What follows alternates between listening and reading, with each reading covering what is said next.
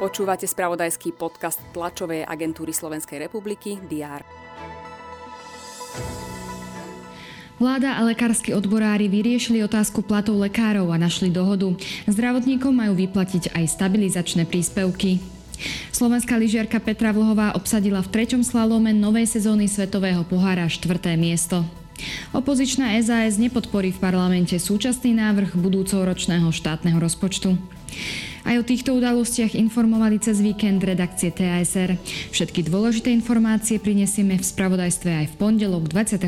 novembra. Vitajte pri prvom diári tohto týždňa. Ministerstvo zdravotníctva má parlamentnému zdravotníckému výboru predložiť dohodnuté zmeny, ktoré vzýšli z rokovaní s lekárskymi odbormi. Stretnú sa aj ďalšie výbory. Hlavnou témou je navrhovaný rozpočet na budúci rok. Najvyšší súd sa má zaoberať kauzou obvineného ex-starostu Bratislavského nového mesta Rudolfa K. Rozhodovať bude o stiažnosti prokurátora voči rozhodnutiu nevziať ho do väzby.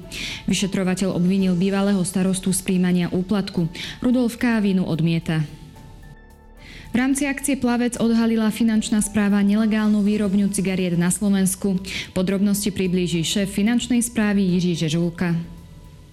Národná banka Slovenska predstaví správu o finančnej stabilite za november.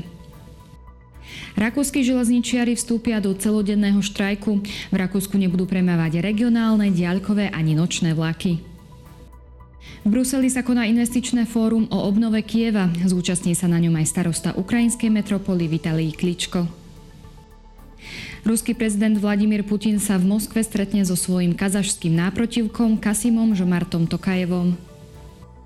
V Katare pokračuje svetový šampionát vo futbale. V rámci skupinovej fázy sa budú hrať zápasy H skupiny a G skupiny. Brazília sa postaví proti Švajčiarsku a na programe je napríklad aj zápas Portugalska proti Uruguaju. Dnes bude na Slovensku prevažne oblačno, ojedinele sa môže vyskytnúť hmla. Teploty vystúpia na 1 až 6 stupňov.